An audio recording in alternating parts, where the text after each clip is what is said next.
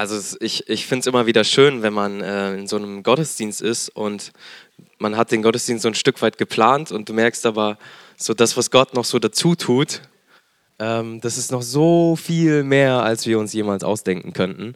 Also, weil du hast so viel von meiner Predigt jetzt einfach gepredigt. Das ist so, es ist so gut, weil es einfach noch andere Aspekte mit reinbringt in diesem Ganzen, was man in einer Predigt gar nicht alles rüberbringen kann.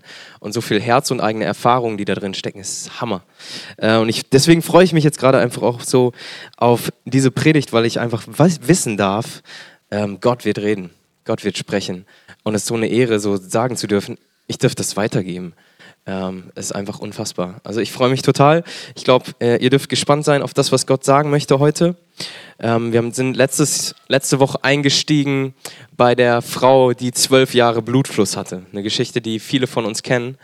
Ähm, und wir haben so gehört, wir haben einen Gott, der Wunder tut. Wir haben einen Gott, der in unser Leben eingreift, in Momenten, wo wir lange, lange, lange auf das Wirken Gottes gewartet haben. Wir haben einen Gott, zu dem wir laufen können und in dem Moment, wo wir uns zu ihm durchringen und ihn einfach nur berühren, erleben wir sein, seine Kraft und sein Wirken in unserem Leben. Das ist unser Gott. So, und dann lese ich solche Geschichten, wo in diesem einen Moment Gott eingreift und sofort ist Heilung da. Und dann sehe ich mich in meinem Leben, wo ich vor einer Situation stehe, die mich maximal an meine Grenze bringt. Und ich lese diese Geschichte von dieser Frau und denke, Gott, warum machst du nicht den hier? Warum muss ich dieses Leid gerade aushalten? Gott, warum gehe ich da gerade durch? Und die Situation, so die, die ist alles andere als in meiner Hand. Ich kann nichts tun und Gott tut nichts. Und ich stehe da vor diesem allmächtigen Gott und sage ihm, Gott, warum greifst du nicht ein? Was soll das?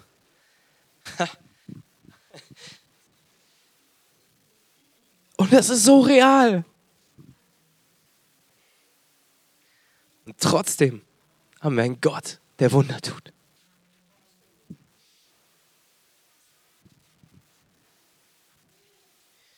So ein Moment, wo du denkst, Gott, warum verzögerst du dein Eingreifen? Ich weiß, dass ich weiß, dass du ein Gott bist, der Wunder tut.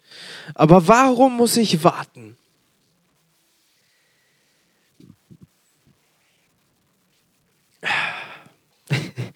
Ich wollte eigentlich ganz anders einsteigen. Und ich glaube, viele von uns, wir kennen so Situationen, wo wir an die Grenzen von unserem Vertrauen kommen, wo wir an die Grenzen von unserer Hoffnung kommen, wo wir an die Grenzen von dem kommen, was wir in dem Moment aushalten, wo wir fast nicht mehr glauben können, dass Gott wirklich Wunder tut, wo das so aus dem Fokus gerät, weil das, diese Not einfach so groß ist. Momente, wo du vielleicht innerlich so sehr an deiner Grenze bist, dass du sagst, Gott, ich halte es nicht mehr aus. Und vielleicht für den einen oder anderen gab es schon die Situation, wo du gedacht hast, Gott, ich will nicht mehr leben. Der Schmerz ist zu groß. Ich will nicht mehr leben, Jesus. Vielleicht gab es sowas in deinem Leben. Und doch haben wir einen Gott, der Wunder tut.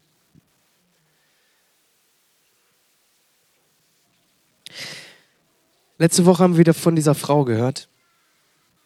Aber das Verrückte ist, einen kleinen Moment vorher kommt ein Mann in diese Geschichte hinein der wahrscheinlich einen eine, eine ähnlichen Moment totaler Verzweiflung erlebt hat.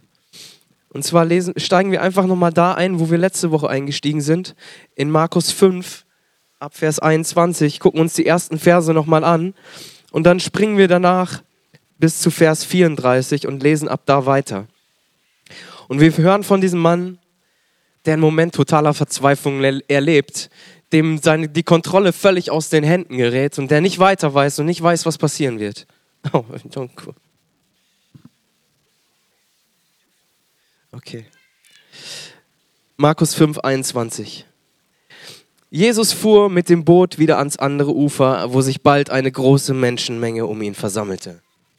Er war noch am See, als einer der Synagogenvorsteher, und das ist unser Mann, ja, einer der Synagogenvorsteher kam, ein Mann namens Jairus. Und wir müssen eins verstehen, dieser Jairus war in seiner Gesellschaft, in seinem Umfeld, war er ein richtig angesehener Mann. Ähm, er war verantwortlich dafür, dass in der Synagoge alles gut und richtig läuft, dass die Priester ihren Gottesdienst richtig tun könnten. Er war teilweise sogar verantwortlich für das Gebet und war sehr wahrscheinlich einer von dieser religiösen Elite, ja, den Pharisäern, äh, von dem die meisten von uns schon mal gehört haben. Sprich, er war ein angesehener, wichtiger Mann in der Gesellschaft. Und was du auch wissen musst, ist, die Pharisäer zu der Zeit, die hatten ein ganz besonderes Auge auf Jesus. Jesus hat Wunder getan, Jesus hat vom Reich Gottes erzählt und das hat denen nicht so richtig gepasst. Die fanden nicht gut, was Jesus gewirkt hat und hatten Angst um ihre Position und um ihr Ansehen, weil Jesus plötzlich so angesehen war. Und diese Pharisäer, zu denen wahrscheinlich auch Jairus gehörte, wollten Jesus loswerden und manche von ihnen wollten Jesus sogar töten. So. Und dieser Jairus kommt plötzlich auf die Bühne, wie man es auch immer nennen möchte, taucht plötzlich auf. Und was dann passiert, ist so crazy, so unerwartet. Dieser Jairus kommt zu Jesus und er stellt ihm keine Fang- oder Streitfrage, sondern er warf sich Jesus zu Füßen. Er warf sich Jesus zu Füßen. Er flehte ihn an, Vers 23. Meine Tochter liegt im Sterben komm und lege ihr die Hände auf, damit sie wieder gesund wird und am Leben bleibt. Wenn dieser Jairus das tut, vor diesem Jesus, dann demütigt er sich völlig vor ihm und lässt all sein Ansehen, all sein Potenzial zurück. Und was er damit sagt, ist, Jesus, ich glaube und erkenne an, dass du wirklich dieser verheißene Sohn Gottes bist. Ich erkenne an, du bist der Messias. Denn alles andere, alles Ansehen, alles, was mir wichtig war, all meine sozialen Kontakte, lasse ich zurück beziehungsweise setze sie aufs Spiel, weil du, Jesus, in der Situation, dass meine Tochter gerade stirbt, meine letzte und einzige Hoffnung bist. Und ich glaube, dass du eingreifen kannst. Ich glaube dir ich brauche dich wirklich.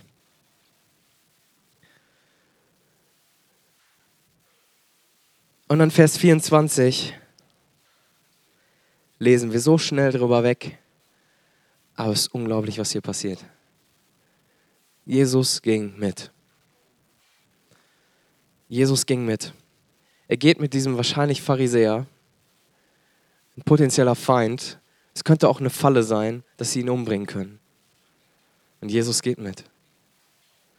Und eine große Menschenmenge schloss sich ihm an und drängte sich um ihn. Das hatten wir letzte Woche schon. Schaulustige, Leute, die vielleicht ein Wunder erleben wollten oder sonst etwas. Und wahrscheinlich nur sehr wenige, die wirklich begriffen haben, wozu Jesus imstande ist und wer er eigentlich ist und was für ein Herz er für die Menschen hat. Doch dann kommt die Situation, die wir letzte Woche gehört haben, dann bleibt er auf einmal stehen. Wir waren doch schon auf dem Weg zu meiner Tochter. Und plötzlich bleibt Jesus einfach stehen. Und ich will nicht wissen, was in Jairus in dem Moment vorgegangen ist. Meine Tochter stirbt gerade, Jesus. Meine Tochter stirbt gerade. Kannst du nicht, warum bleibst du stehen?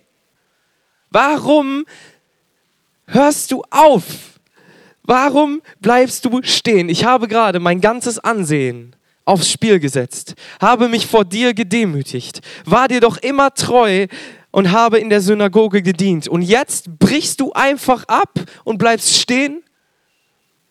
Ich kann mir nur vor, schwer vorstellen, was in einem Vater vorgeht, dessen Tochter gerade stirbt und der Einzige, der helfen kann, bleibt stehen und hilft jemand anders.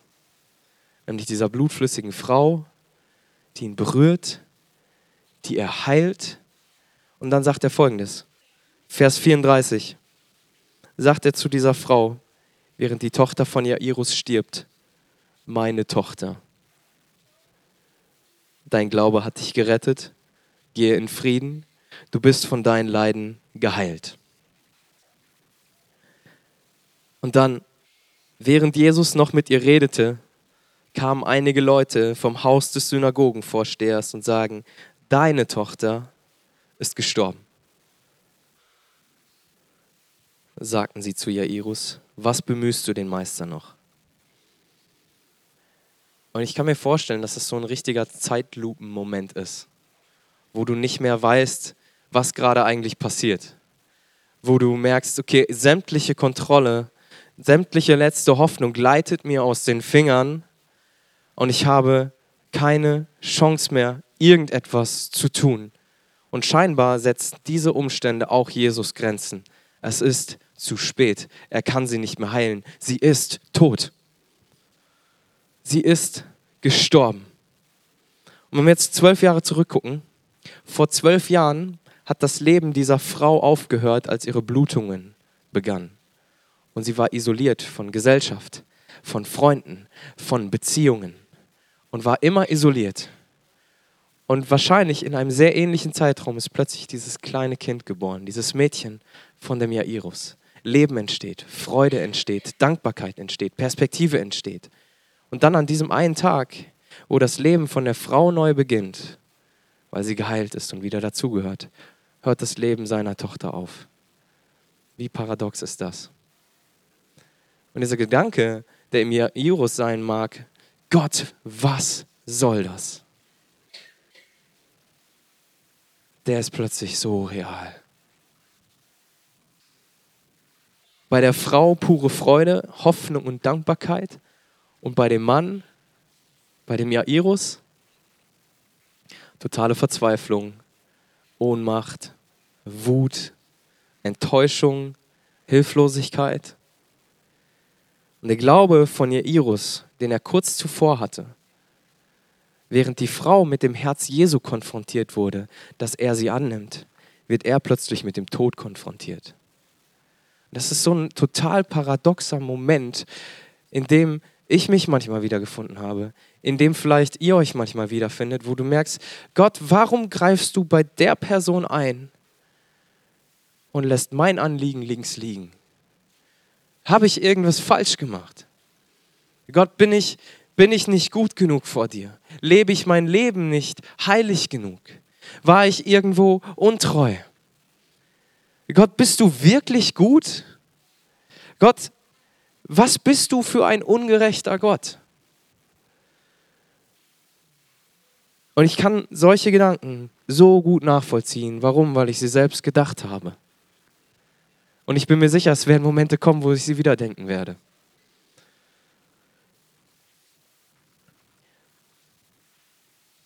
Und die Leute sagen, was bemühst du den Meister noch? Und das finde ich so, dann finde ich so krass, wie Jesus reagiert. Jesus hatte zugehört. Und er wandte sich zu dem Synagogenvorsteher und sagte, du brauchst dich nicht zu fürchten, glaube nur.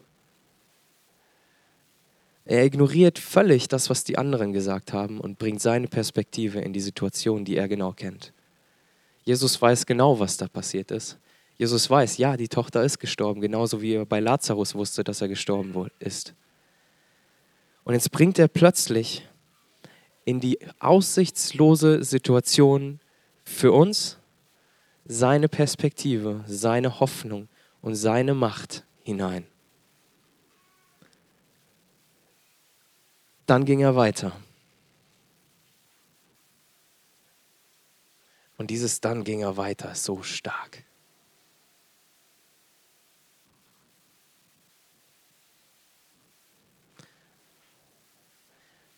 Ich weiß nicht, ob du gerade in einem Moment steckst, wo Jesus noch steht. Aber ich bin mir sicher, es wird dieser Moment kommen. Dieser Moment des, dann ging er weiter. Er erlaubte niemanden, ihn zu begleiten, außer Petrus und Jakobus und dessen Bruder Johannes. Das war der engste Kreis von Jesus. Er lässt alle stehen, nimmt nur die engsten Leute mit.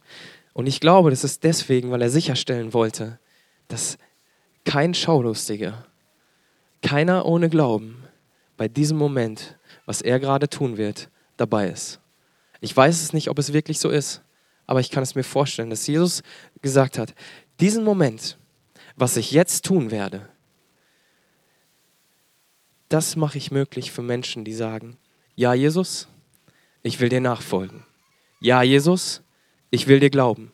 Ja Jesus, meine allerletzte Hoffnung, die jeden Verstand übersteigt, setze ich auf dich. Ja Jesus, mein Leben ich, gebe ich dir hin. Ja Jesus, dir will ich kompromisslos nachfolgen. Alle meine Hoffnung setze ich auf dich. Und ich lese mal weiter, Vers 38. Als sie dann zum Haus des Synagogenvorstehers kamen und Jesus sah, als alle in heller Aufre äh, sah, wie alles in heller Aufregung war und wie die Menschen laut weinten und klagten, ging er hinein und sagte zu ihnen, was soll diese Aufregung? Du musst dir das vorstellen. Damals gab es sogar Berufskläger.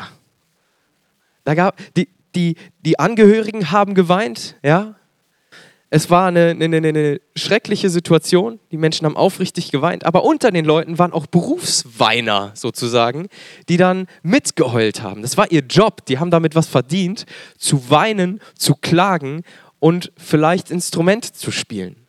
Und in so eine Situation kommt Jesus da rein und ich kann mir nur vorstellen, wie er, wie er denkt, Freunde, da ist etwas Schreckliches passiert. Er nimmt die Situation vollkommen ernst und das, was er dann tut, ist, er schickt sie alle raus. Er schickt sie alle raus. Das lesen wir gleich noch. Und fokussiert sich mit seinen drei Jüngern und den Angehörigen nur auf dieses Mädchen. Weil das, was er im Begriff ist zu tun, nur sie sehen sollen. Er ging hinein und sagte zu ihnen, was soll diese Aufregung? Warum weint ihr? Das Kind ist nicht tot, es schläft nur. Und auch hier bringt er wieder seine Perspektive rein. Vor seiner Macht ist selbst der Tod ein Mittagsschlaf. Was für eine Perspektive bringt Jesus hier rein, indem er sagt, es schläft nur. Wenn wir uns, ich glaube Lukas 8:22, könnt ihr das nachlesen, äh, da steht, dass die Seele des Mädchens nicht mehr in ihr war. Also es war wirklich tot. Ich glaube Lukas 8:22. Und dann lachten sie ihn aus, Vers 40, weil sie diese Perspektive Jesu auf die Situation nicht haben. Sie können nicht verstehen und nicht glauben, dass Jesus wirklich jetzt ein Wunder tun kann. Und vielleicht bist du in so einer Situation, dass du zwar nicht über Jesus lachst, aber in totaler Verzweiflung bist, dass Jesus nichts mehr tun kann.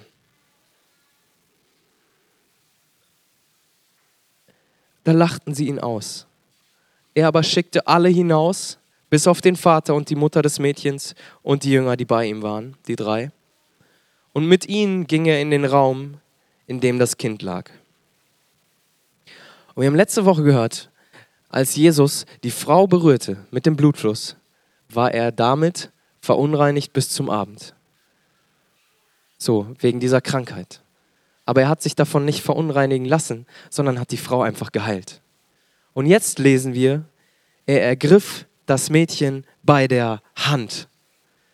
Und im Gesetz des Mose steht, wenn du einen Toten berührst, bist du nicht bis zum Abend verunreinigt, sondern sieben Tage lang. Und indem er das Mädchen berührt, würde er sich eigentlich verunreinigen für sieben Tage. Und dann kommt da Folgendes, und er sagte zu ihm, Talita cum. Das bedeutet, Mädchen, ich befehle dir, steh auf. Und zum grenzenlosen Erstaunen er aller erhob sich das Mädchen und fing an, umherzugehen. Es war zwölf Jahre alt. Und hier zeigt Jesus, ich bin nicht nur mächtiger und stärker als Krankheit. Ich bin mächtiger als der Tod. Nicht einmal der Tod kann mich aufhalten. Nicht einmal der Tod kann dem Ganzen einen Punkt setzen und sagen, es ist zu spät. Es gibt keinen Umstand in unserem Leben, in dem Jesus nicht noch eingreifen könnte.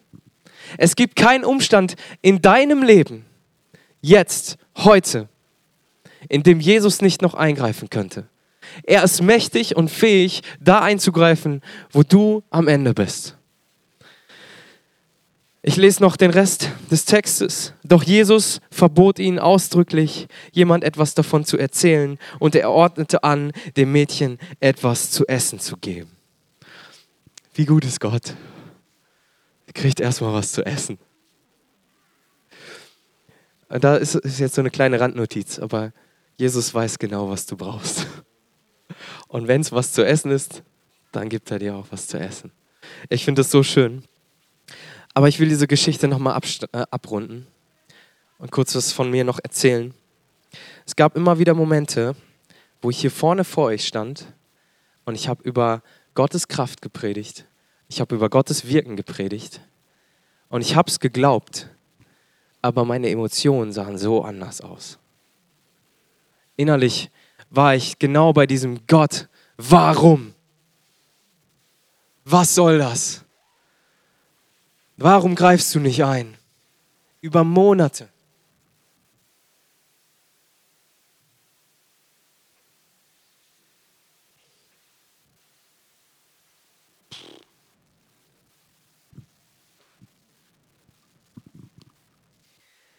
Aber Gottes Wort hat sich in meinem Leben und in deinem Leben und wird sich in deinem Leben immer, immer, immer, immer, immer, immer bewahrheiten. Und dann können wir von solchen Geschichten lernen. Dann werden solche Geschichten real. Wenn du glaubst, ja Jesus, du kannst eingreifen. Ja Jesus, dein Wort ist wahr. Es gab in der ganzen Bibel keine Situation, wo Jesus wirklich zu spät war. Es gab keine Situation, wo er die Kontrolle verloren hatte. Es gab keine Situation, wo er nicht genau wusste, was er tat. Es gab keine Situation, wo er keine Macht hatte, wo er keine Fähigkeit mehr hatte. Es gab kein zu spät, kein meine Möglichkeiten sind begrenzt und es gab auch kein Aufgeben. Jesus hat nie irgendeinen Menschen aufgegeben, hat nie an irgendeiner Situation gesagt, tut mir leid, das kann ich nicht. Jesus hatte und hat Stand heute alle Macht der Welt. Und es ist ganz gleich, mit welcher Situation du hier gerade sitzt. Du hast einen Gott an deiner Seite, dem nichts und wirklich nichts unmöglich ist. Und diese Situation, wo ich hier stand, voller Verzweiflung, da darf ich heute sehen, nach Monaten, nach Monaten, Gott tut Wunder nach Wunder nach Wunder. Und ja, ich habe einen Gott, der Wunder tut. Es ist so gut, ehrlich. Wenn du an deinem tiefsten Punkt bist. Es ist echt so gut. Und in diesem Moment, wo Jairus da stand und diese Frau geheilt wird und er kniet vielleicht vor Jesus immer noch und er kniet vor ihm und er sagt, Jesus, warum bleibst du stehen? Meine Tochter stirbt. Jairus blieb da, wo er war. Er hat sich nicht von Jesus abgewendet. Er ist nicht weggelaufen. Er war an seiner Grenze, er war in der Verzweiflung, ganz sicher. Aber er blieb in der Nähe und in der Gegenwart Gottes. Und dann kam dieser Vers und er ging weiter. Dann kam das Wunder, dass die Tochter, die vom Tod einen Punkt gesetzt bekommen hat, in Christus einen Doppelpunkt kriegt und es geht weiter. Es geht weiter. Wisst ihr, Gott ist nicht nur ein Gott in unseren Siegen. Gott ist nicht nur ein Gott in unserer Sicherheit und in unserer Kontrolle. Gott ist ein Gott in deinen Kämpfen. Gott ist ein Gott in deiner Unsicherheit. Gott ist ein Gott da, wo du nicht mehr kannst. Gott ist ein Gott in dem tiefsten Loch, in das du fallen kannst. Und der steht mit dir da drin. Und er versteht dich da drin. Und er holt dich wieder raus. Das ist unser Gott. Selbst wenn der Tod sein letztes Wort spricht, was der hat, spricht Jesus Talita, komm, Mädchen, steh auf. Ich habe ewiges Leben für dich. Ich habe Perspektive für dich. Ich habe Liebe für dich. Und nichts und niemand kann mich aufhalten. Er ist mit dir. Immer. Und er geht doch mit. Er geht doch mit. Egal was deine Situation ist, er geht doch mit. Er geht doch mit. Es wird dieser Moment kommen, wo er doch mitgeht. Er hat Liebe in Fülle. Er ist voller Gnade. Er ist voller Kraft. Er ist voller Herrlichkeit. Er ist voller Perspektive. In jedem Umstand. Und er geht doch mit dir. Er geht doch mit dir. Er geht doch mit. Es wird dieser Moment kommen. Lass uns mal zusammen aufstehen.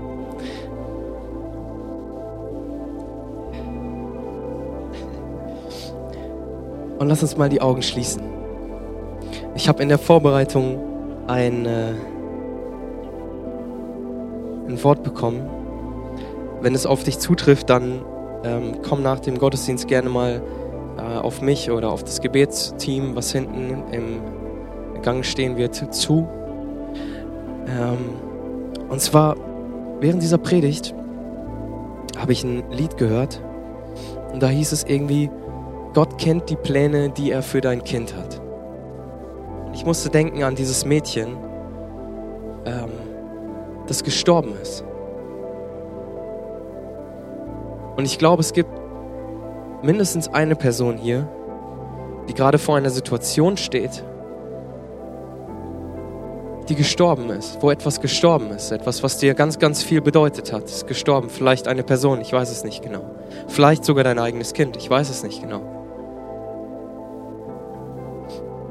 Aber in diese Situation rein hat Gott die Perspektive, wenn du dich vor ihm demütigst, wenn du vor ihm auf die Knie gehst, wenn du sagst, Gott, ich lasse mein Ansehen zurück und ich ordne mich dir unter und du bist die letzte Hoffnung, die ich habe, dann wird er sein Talitakum sprechen. Das ist kein Zauberwort, sondern es ist Kraft Gottes, Herz Gottes. Wir sind in dieser Mini-Reihe konfrontiert mit seinem Herzen. Und ich glaube, das, was du jetzt als tot und hoffnungslos siehst, wird er dann zu neuem Leben erwecken. Und ich will uns alle einfach jetzt einladen, dass wir innerlich vor Gott nochmal ganz bewusst die Entscheidung treffen, ob es dir gerade gut geht oder nicht. Dass du sagst, Jesus, mein Leben gehört dir. Bekenn ihm das einfach da, wo du bist, dass du dein Leben Jesus geben möchtest. Wenn du das willst. Wenn nicht, dann lass es sein. Aber wenn doch, gib ihm einfach dein Leben. Geh innerlich vor ihm auf die Knie. Du kannst es auch so machen, wenn du möchtest. Und sag, mein Leben gehört dir und ich vertraue dir alles an. All mein Leben, alles, was mir wertvoll ist, lege ich in deine Hand. Und ich lege mich in deine Hand. In dem Vertrauen, dass du es gut mit mir meinst in der Hoffnung, dass du immer eingreifen wirst und in der Dankbarkeit gegenüber dem, was du für mich getan hast.